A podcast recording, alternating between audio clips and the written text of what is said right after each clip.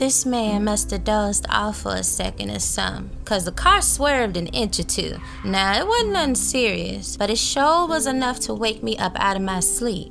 After looking upside his head for a second or two with a raised eyebrow, my eyes went outside the car window.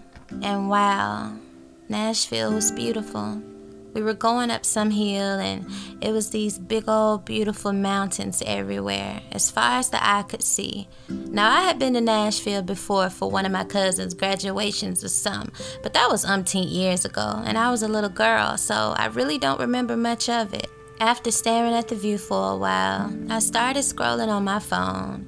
Now, this was back in 2011, so the internet still wasn't really doing all of that, especially not like it is today. So, it wasn't much I could do on the phone but scroll. And that's even if the phone service allowed me to. But still, I scrolled anyway, just pretending to be occupied with some so it wouldn't be so awkward between me and this man.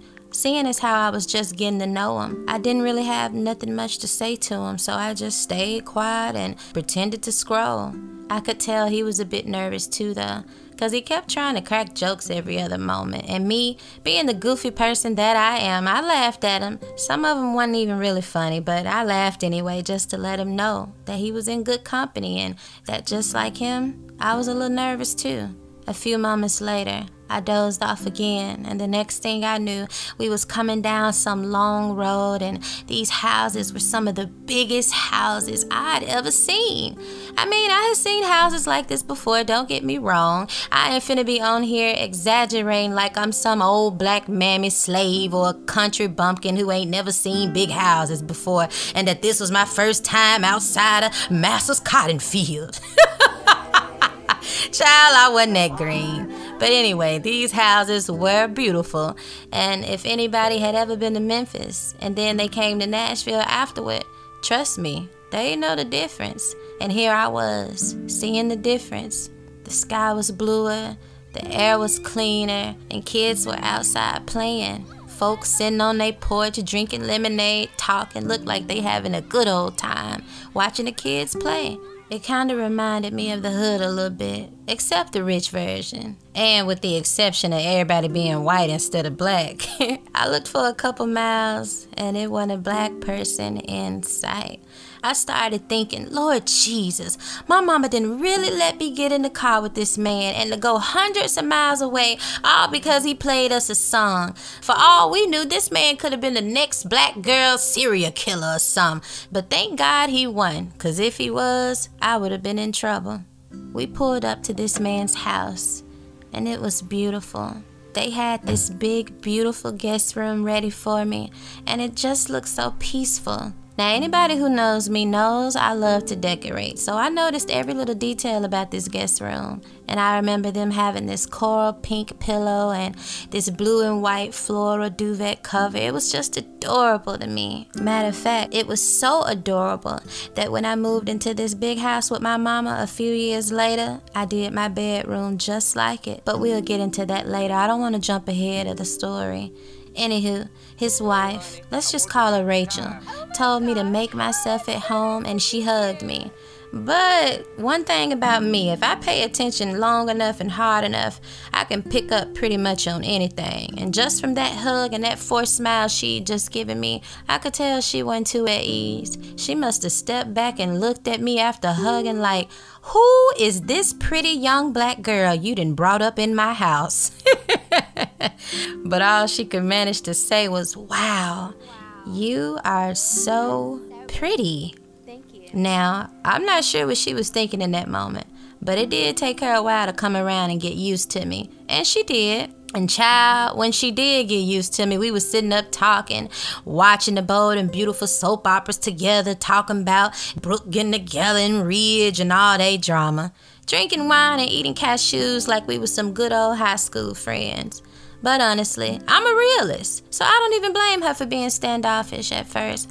I'm sure any woman would be like, What in the world is going on if their husband brought home some young, pretty girl talking about she's about to be his new artist? Music or not, any woman would be like, Um, okay, I hear you, but baby, she can go be a new artist at a hotel, or you can call a car for her to go pick up in the morning to meet you at the studio or something.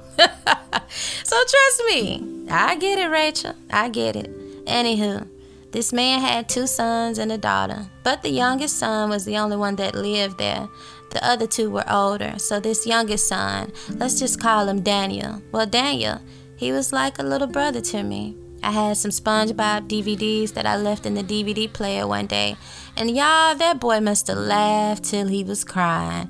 He sat on the couch all day, and I marveled because sometimes it was hard to get him still. But for SpongeBob, he sat on the couch all day and didn't move until that last SpongeBob episode ended. Once I knew he liked SpongeBob, just like I did, we would both sit on the couch and eat snacks and watch it together for hours. Well, that's when I wasn't working in the studio with Uncle P. Oh, that's right. That's his name, by the way. That's the name I gave him after about six months of us being around each other. My nickname for him was Uncle P, and his nickname for me was Money T. he said it was because I was going to make us a lot of money one day, and I laughed when he gave it to me. But regardless of my nickname, and regardless of how he looked at me, maybe he looked at me like I was an investment. Maybe he looked at me like I was a daughter or a niece. Maybe he looked at me like I was neither. I'm not sure. But regardless of it all, that man did more for me than any other man I have ever met in my life. Whether it was for investment's sake, for us to be big together one day, or just out of the kindness of his heart because he believed in this little old black girl. Or maybe it was all three. I don't know. Nevertheless, it didn't matter because he did more for me than any uncle, dad, or mama's boyfriend combined. And I know that that's a very sad thing to say, but it's the truth. And what's even more sad of a thing to say is that to this day, one of the best men I ever knew was white. black men, black men. Mm. Anyway, once my mama saw that this man was serious about me and even told my mama he would give her a thousand dollars on the moving truck to make sure we got our butts up here.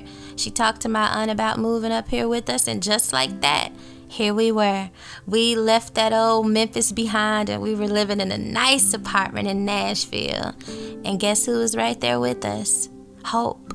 And for a little while, things were just, they were good. But as y'all know, what was the tale of my life, that hope only lasted so long. And once again, in May of 2012, that hope was almost snatched from us forever. That was the month I almost died. I mean, we had just moved there, and I couldn't even get my foot on Nashville's good ground. And here come the enemy, already with an attack. Now, one thing y'all got to know about me is that I ain't stunned no Satan, and I could care less about his ugly, bald headed self and what he tries to do to me. But once again, just like when I used to get touched on by my uncle and all them other terrible things happened to me. And I said, man, it's so crazy how all these moments seem to be set up so perfectly by the enemy. No one could hear me cry. No one could hear me begging for help. No one knew. And yet, here he go again with his bald headed self, trying to set up another moment like that. And just like in all them times when I felt no one was there with me, no one would be here with me, too. I had just heard the good news about this record company executive flying out to see me. And although my mom would be leaving the next day and I would be going to Uncle P's house to practice for this show I had to put on for this executive, my mama wanted to celebrate with me before she left town. So we decided to go to this fancy Chinese restaurant. Now, we'd been here before, and the first time we came, it was with my Aunt Sweetie and my little cousin Kenzie, who moved up here with us. But when we left the restaurant that night, we couldn't make sense of why all of us was so dang on itchy. But we didn't think none of it. Because we was going from hotels and looking for houses and apartments to move in, and I got a real funny story about one of them houses. Looked like it was some off Amityville horror. That white woman know good and well we wasn't finna move into that scary looking house. Me and Kenzie went outside and laughed till we cried, showing us that mess. We ain't white, we black. So baby, the answer is no. We finna say no to you and no to this Amityville House of Horror Part 2, okay? Anyway, mm. we didn't think none of it because while we were looking for apartments, we slept in a few hotels and we figured it was the hotel sheets. So we took some Benadryl and a few days later, that itching went away for everybody. My mama, after we went to the Chinese restaurant, left for Memphis the next morning. My Aunt Sweetie and cousin Kenzie were already there, so nobody was here with me. Uncle P would be coming to pick me up every day for rehearsal, and then when rehearsal was over, he'd drop me back off at home at night. The next day, after eating this food, when Uncle P saw me, he looked like he'd seen a ghost. He said, Takaya, your face. I had rushed out of the house so fast I didn't even look at myself because I overslept. And he was blowing the horn for me to get my butt downstairs. We went to the studio for a couple hours, but when he saw that something was wrong with me, he called his wife and told her he had to take me to the hospital. So he did. Unfortunately for me, the hospital was in an upscale white neighborhood, and them women must have looked at him with that wedding band on and looked at me without one and figured I was some young black concubine he'd been cheating on his wife with because, baby, them white women treated me horribly. And they scolded me and told him after only 45 minutes of being there and them running zero tests on me, they told him, She'll be alright. Just go home and give us some Benadryl. And them funky low down, you know what? Okay. okay, Jesus. Takaya, you saved now. I'm sorry, y'all. But them low down white women was about to let me die. They didn't even prescribe me no Benadryl. They told him to go from across the counter and buy some. And that was it. I hate to this day that my mama didn't have enough anger in her to go back and sue that hospital for everything that they had because we would have won that lawsuit. Anywho, Uncle P nodded his head, and of course, with him being a white man, he didn't see what I could clearly see. He thought they were telling him something that was gonna really help heal me. So he took off flying down the street to this drugstore in his neighborhood before they closed. And he looked across that counter and got me some of that Benadryl. He told me to stay in the guest room that night just so he could keep an eye on me. The next morning, I came into the living room and sat on the couch, and by this time, my hands were starting to swell, and I could tell he was nervous. But this was around the time when his wife was still getting used to me at the very beginning of our relationship. So she agreed with that same advice them terrible nurses gave him, and she too said I would be fine and that I needed to go home. When he looked at me and I got out that car, I could tell he was nervous when he dropped me off because he even drove slowly out the parking lot. Me, not knowing what an allergic reaction was, I didn't think none of it. I'ma just take this medicine these women told me to take, and I'ma be alright. Shoot. You know us black folks, whether we're in pain or not, we got it. That's the way life done always been for us. And we just learn to deal with it. That same night, only a few hours after dropping me off, my feet began to swell and my whole right eye closed up. I could barely see through my left eye. My hands were huge, and overall, my body was starting to look like somebody had took some helium and pumped me up with it. I could barely stand. I could barely speak.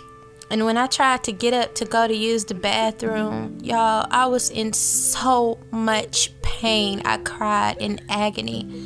My feet felt like them sores in the Bible that Job talked about. You know, them sores that the Bible said was on the bottom of his feet that he was scraping with the rock. Well, I felt just like that. Not to mention, my body felt like it was on fire from the inside out. I was in so much pain that once I used the bathroom that night, I didn't get up out of that bed again, not to eat, not to get a sip of water, not to get nothing to drink. I didn't get up for nothing. The next morning, my breathing was short, and I managed to have just enough strength to call my mama and just enough strength to take a halfway picture of my face because I could barely see now. I told her I wasn't feeling too good and that this over the counter Benadryl these nurses told Uncle P to get one working. She was at work and told me she'd call me back later. When she got off work a few hours later, I couldn't move. She called me and I couldn't even pick up the phone. She ended up going to one of my aunt's houses, and thank God she did. When she went over there, she showed my Aunt Jay a picture of me you know, the same aunt I told y'all about who caught them boys in my sister's closet all them years ago. Anywho, that same aunt. She said my aunt almost liked to scream when she saw him. And because she was my mama's big sister, she commanded her, No, we need to get up right now and drive up there to Nashville. Of course, I didn't know all of this was going on because I couldn't move anymore or answer the phone. I just heard it kept ringing and ringing and it was my mother's ringtone back to back. But by this time, my body had gone numb. I wanted to answer so badly because it ain't none like your mama's voice or her presence when some going wrong. So I was like, Lord, if I can just move a finger to answer the phone for her, then I would feel safe and know that I would be okay. But I couldn't move. All I could do was lay there in this bed and cry.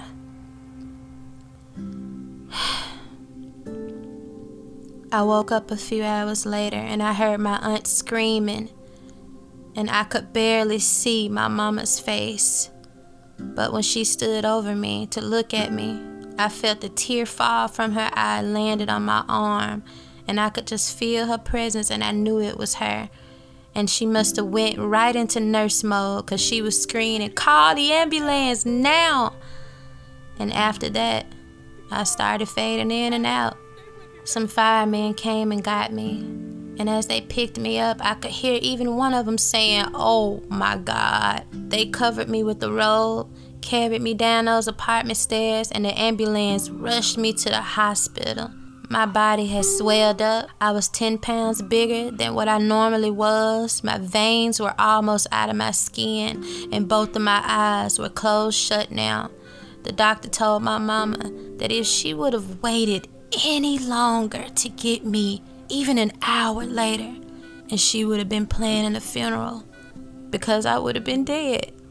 My throat was only a few moments away from being completely closed up.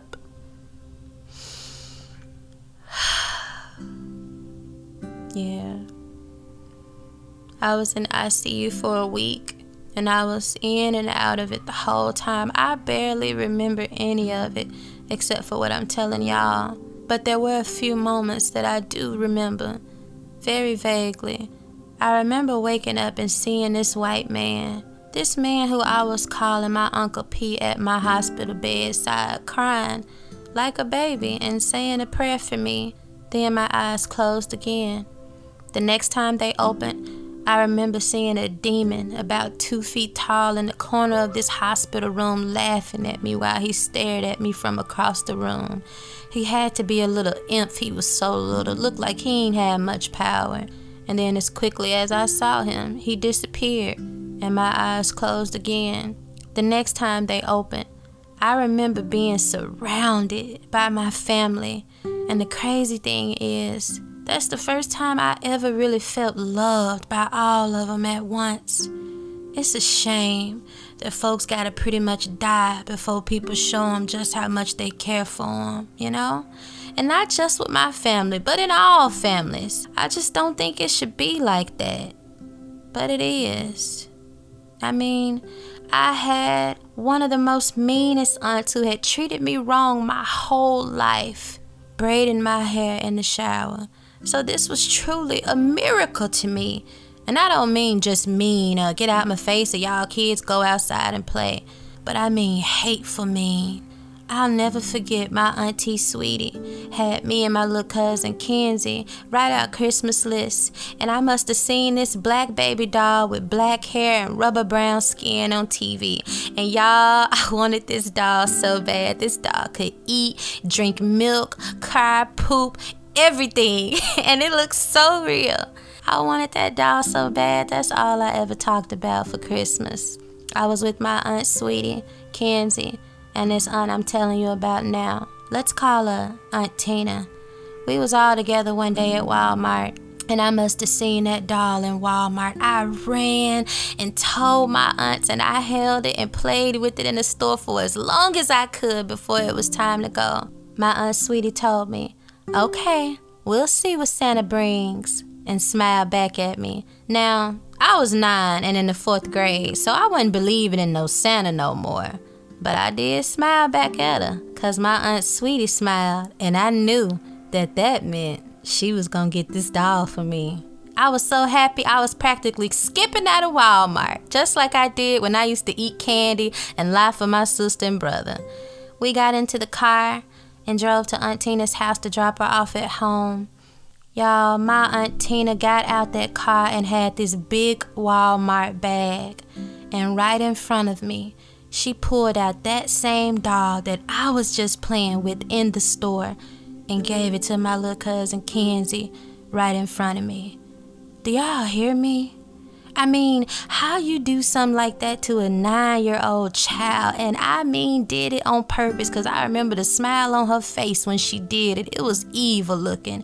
And I screamed and cried until my face turned blue.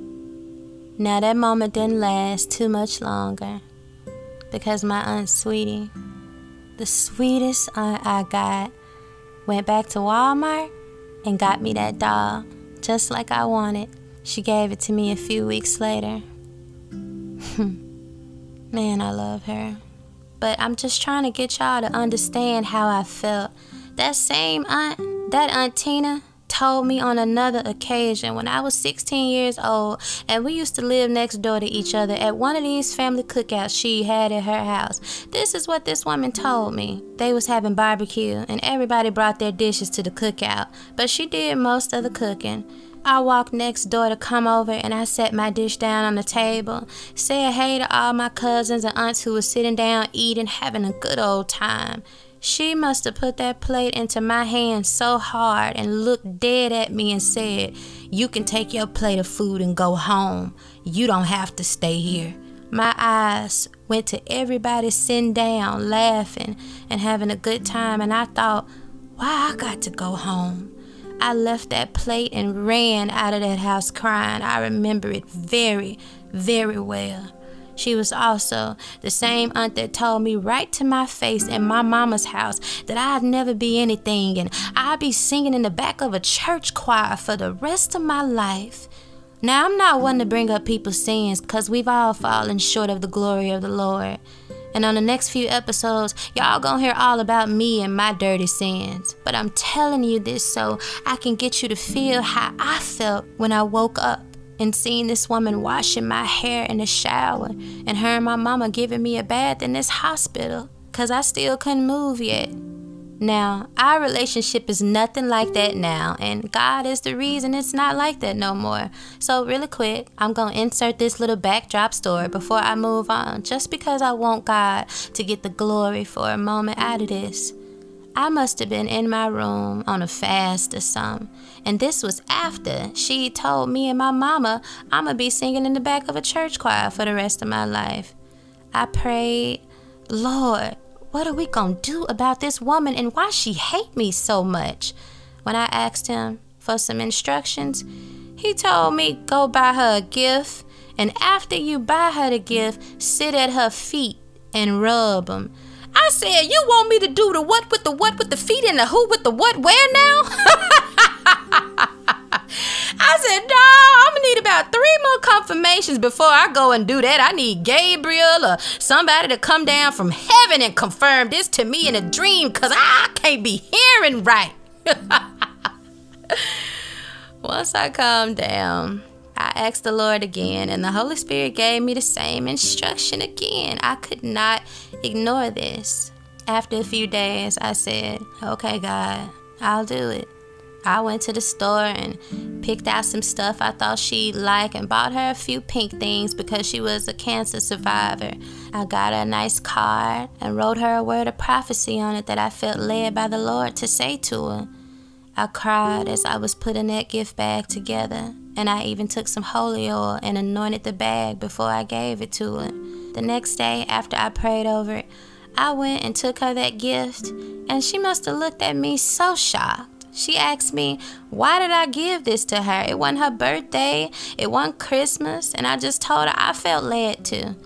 She told me to come in. She was about to watch a movie, and she asked me, Did I want to watch it with her? She didn't really say much about the gift at the time because I'm sure it caught her off guard. But she did look at me a few times, and I just pretended to not see her out the corner of my eye. She got real quiet and sat down on the couch.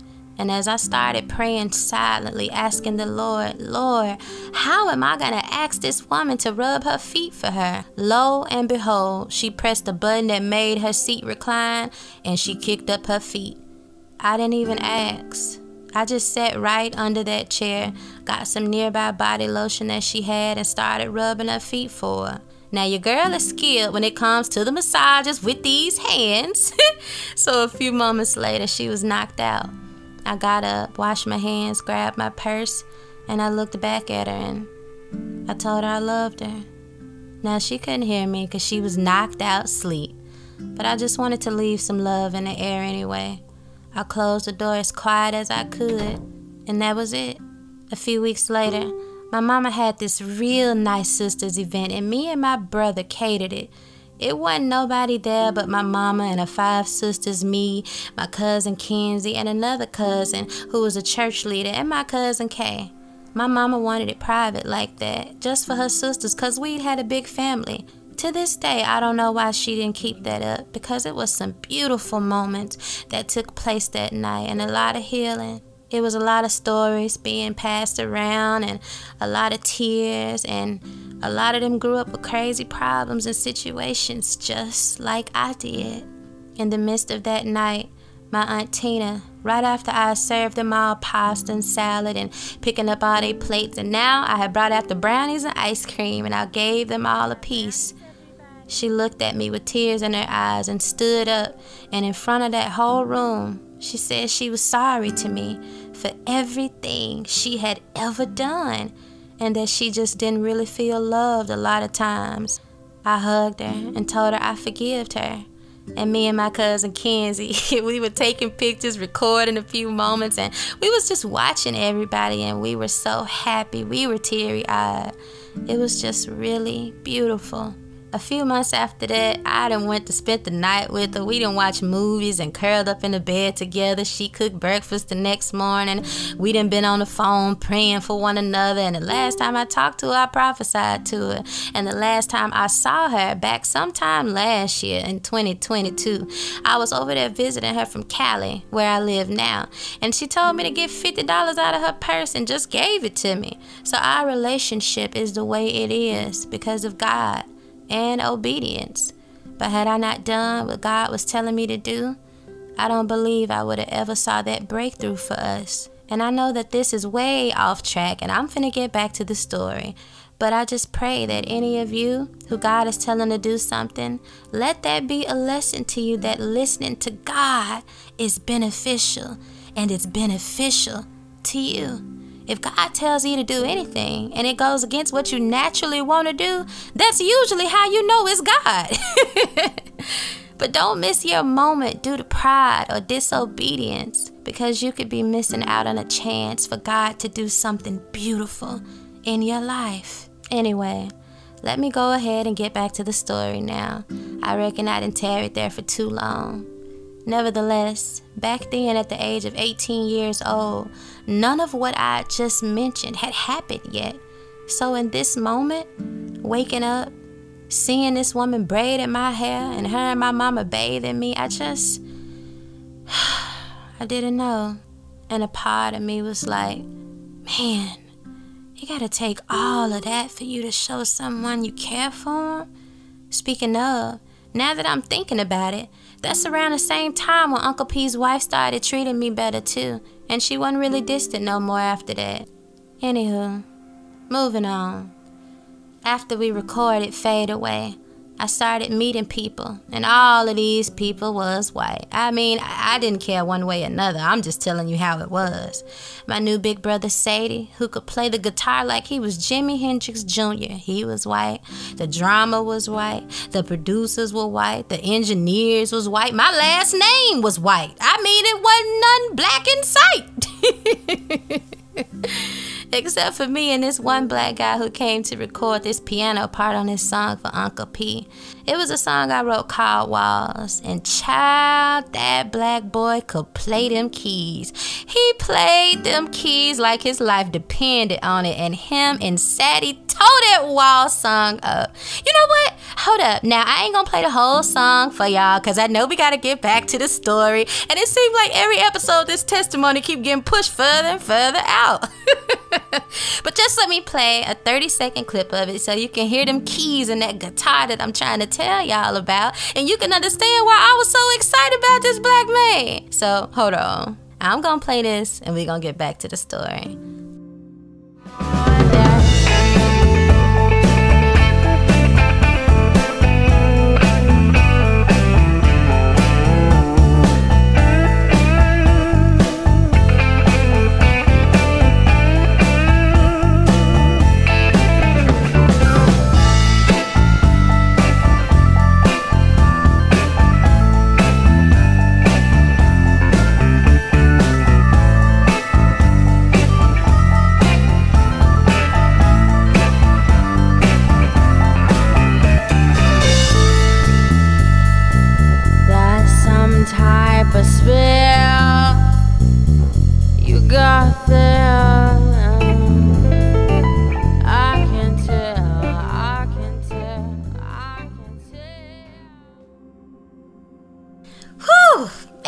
Did y'all hear that? Did y'all just hear what I just heard? Man, them boys tore this song up.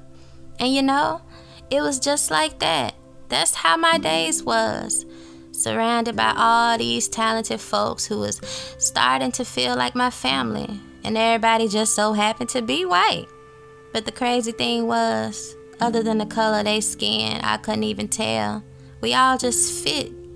It was like we were some missing puzzle pieces that had been scattered everywhere all across the states, and we were just now coming back together by a mighty hand from heaven. And that's just how it was in them days. I was writing songs back to back. Uncle P was getting a lot of more people to come out to the shows to see me perform.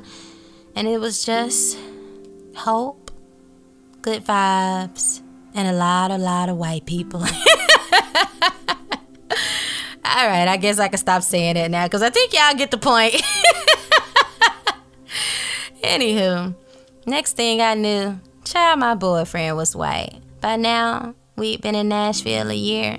And when me and my mama got our own apartment in those same apartments my Aunt Sweetie lived in, we just moved a few rows over. By this time, I started a part time job at Kroger as a cashier just so I could have something to do when I wasn't in the studio. Besides, I'd never worked my own job before and I wanted my own little money and I'd always wanted to work. And once Kroger told me they paid weekly, then that was it for me and I was happy to be working. And while I was working there, there was this little country white boy who was flirting with me and just kept being nice to me. I don't even remember exactly how we got together. All I remember is this boy asking me to come over one day at an outside camping thing, and I saw another black girl with a white boy, and they were engaged, I believe. When I saw that, I felt a little bit more at ease, I ain't gonna lie. Me and her talked and laughed, and come to find out, her and her boyfriend worked at Kroger too, right along with me and Corey. Until that party, I hadn't even seen them before, but afterwards, child, I saw them folks kissing together and hugged up almost every other day. That I was like, how on earth did I even miss this? Ew! I'm kidding, but they really did love each other, though. You could just tell. That night, Corey made these delicious pumpkin chocolate chip cookies that were as soft as muffins. And child, after I tasted that cookie, I was hooked. A few days later, he asked me to be his girlfriend, and I quickly said yes. Truth be told, he could have gotten me to marry him just from them cookies alone. For a minute or two, I thought he put a spell on me with them because every weekend I had to have them, and he was making them, and I was addicted to them. But oh, kind, sweet little Corey, he ain't put no spell on me. He was saved, and them things was just delicious, y'all. I'm telling you, I tried to make them myself, and mine are good, but they ain't none compared to Corey's. We dated, and he was just so nice. He opened up my car door every time. I was waiting on him to stop opening it, and he never stopped. He kissed me on my cheek and sometimes my hand, and he wouldn't even kiss my lips unless I first initiated it. Y'all, one day this man bought me a big bouquet of flowers and put them outside my door for no reason. He found out what my favorite Starbucks coffee was, and he bought me coffee every time we had to work together in the morning. He was just a good man. Now, he was the adventurous type, and y'all know how they be, a little too adventurous sometimes. But anywho, one day Corey had me climb the top of some building to overlook Nashville and see the stars. And I like to slip my foot trying to climb this building behind him. And I yelled out, Corey, are you crazy? And he said, Takaya, do you trust me? I wanted to say, boy, this ain't no Aladdin and I ain't no Jasmine. Don't you hold out your hand talking about some do I trust you? Heck no, I don't trust you or this building. You got me over here trying to climb up like I'm some billy goat. The last time I checked, I wasn't no billy goat and wasn't no bad sound coming out of me. So what is we doing up here, Corey? Woman, just come on. he was laughing the whole time I was fussing at him, and he thought it was hilarious. Once he grabbed my hand and pulled me up, the next thing I knew, we was on top of this building with this beautiful view, and I could see the stars. It was a little chilly out, so he took off his jacket and put it around me, and we just talked. I don't know how we got on this, but somehow we got on my childhood. Now, I didn't know him for that long, so I didn't tell him too much, but I told him enough. I guess back then I was really suffering internally with it, and whatever man came along who I felt was nice, I just talked to him about it. Honestly, I really just wanted someone to try to make sense of it all and wanted to know why so much happened to me growing up. But people just got quiet when I started talking, and they were in disbelief. I remember one girl telling me to be quiet because she didn't want to hear anymore. I looked over at this girl and she was bawling. I must have looked at her crazy and was like, Baby, this is life. This is life. She'd never heard nothing like this. Now, I'm more careful, and unless I feel led, like unfortunately God's making me do now, then I actually won't speak on it. But back then, I truly just needed a hug and a listening ear. And in that moment, that's what He gave me. He listened. And when I was finished, He hugged me and kissed me on my forehead.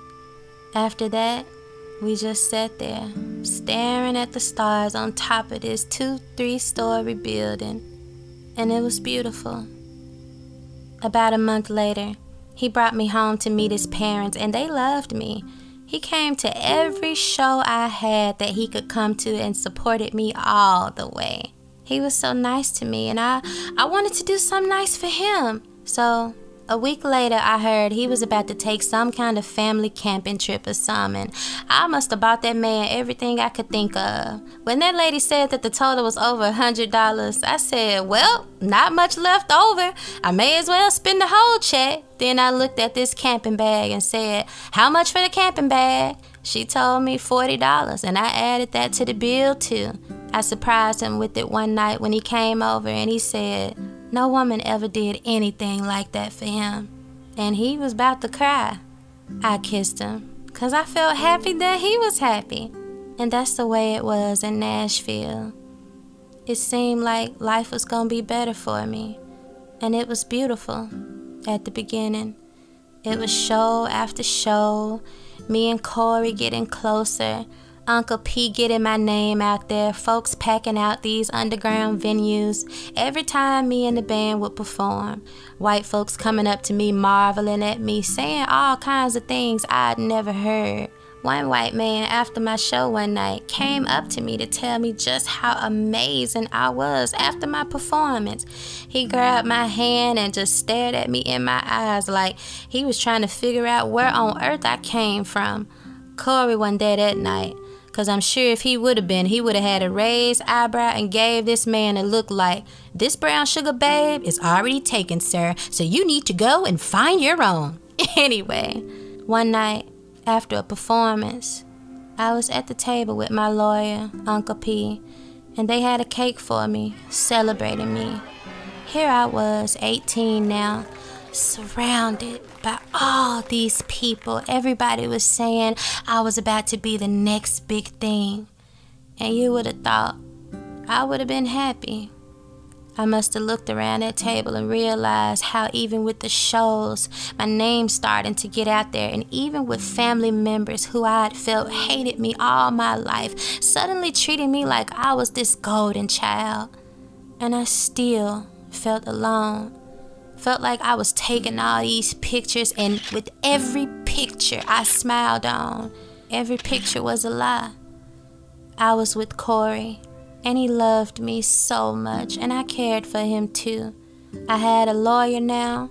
I believe India Arie's manager or agent or some older white man who had something to do with her came to the studio just last week to meet me.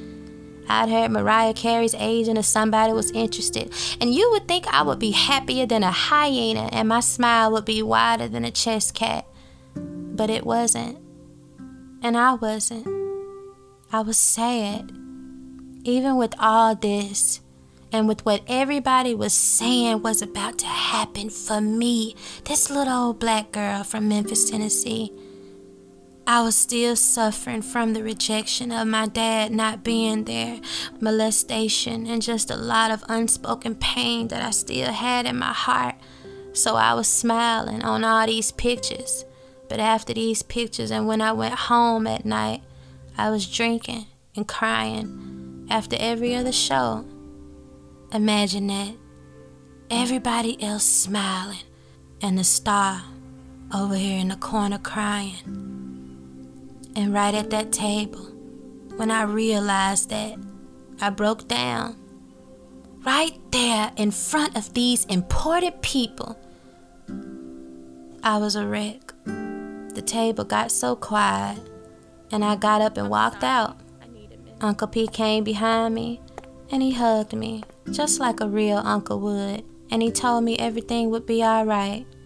Later that night, I went back to Uncle P's house and we sat on the couch. I told him I apologized for breaking down at the table. I told him I was just so sad. Y'all saying I'm about to be famous and I know I should be happy, but I'm not. I'm taking all these pictures and I'm smiling, Uncle P, but I'm just not happy. He listened and he folded his hands like he always did and put them in his lap. And he looked at me plainly and said, well, Takaya, I hear you. And there's nothing wrong with feeling that way. But if you're gonna feel that way, you might as well get a song out of it. Once Uncle P told me that, he patted me on the shoulder and went to bed. I got up from that couch and ran into the guest room, grabbed the nearest notepad and pen I had, and I closed the door. I went in that room five minutes and the tears had already started streaming down my face, and this song was halfway written, and I was writing. Can I get a picture? Can I get some words that don't lie? Because that's how I felt. My meanest aunt came to one of my shows and told this white woman she was my mother, and this woman treated me like she hated me all my life. I must have looked at this white woman so crazy when she told me, I've met your mom, and wow, she is so nice. And she pointed to my Aunt Tina. My mama looked with the raised eyebrow and said, No, I'm her mama. And this woman looked confused. So it was just like that, y'all understand? Everybody's starting to be nice to me. I felt people started acting strange a little bit around me. All these important private shows and executives flying out to see me, and they telling me I'm some big star. All of that, and I still felt nothing. So I wrote about it, and a few days later, we recorded it. I don't know what was in that song. All I know is that whatever it was, it made even more white people who were even more important come to see me. I mean, these people were the top dogs of record companies, and you wasn't going no higher than them. Atlantic Records, Warner Music, all kinds of people at the top. After that song was written and recorded, I had to put on a private show for them important people with my brother Sadie, and we performed that song with my harmonica. It was just so raw. Them folks must have looked at me like I was some sort of goddess or something. She is only 18 and she's riding like this? Then the next one, I overheard saying to Uncle P, Oh, what a jewel you found. She's a superstar. Do you hear him? Calling me a superstar. Me, Takaya Monet White. Hmm. That's so crazy. Because I didn't feel like one.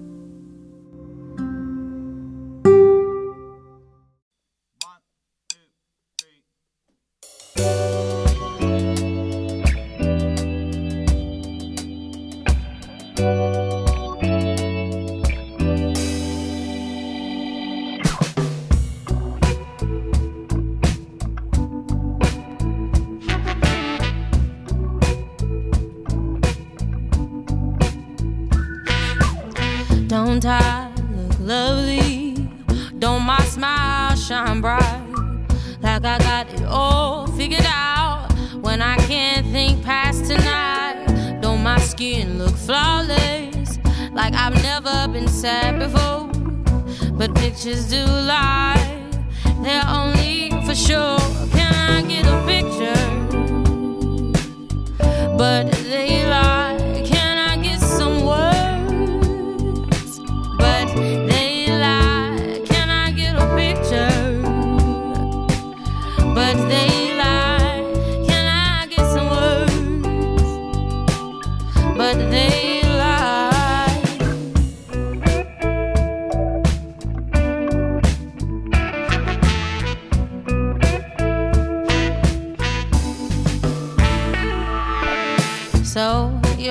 stay this time? Or is the money why you love me? Since you're here right now, forget the past, abandon me. Smiling as Kodak's flash. Damn, why the truth is so sad? How could you miss all my words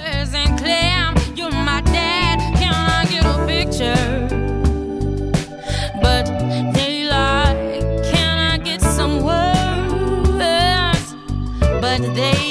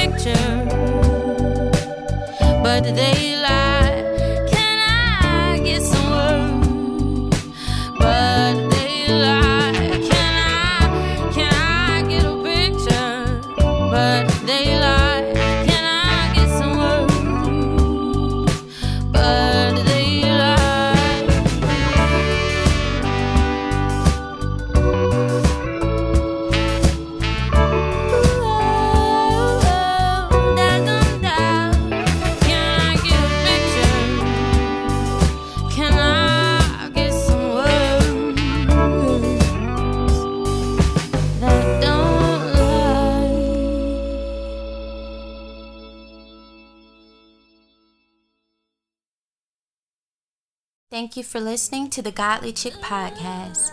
Tune in next Friday at 9 a.m. Eastern Standard Time to hear the continuation of Takaya's journey as well as her testimony. Don't forget to follow Godly Chick Ministries on Instagram, Facebook, Twitter, and YouTube at Godly Chick. That's G O D L Y C H I K.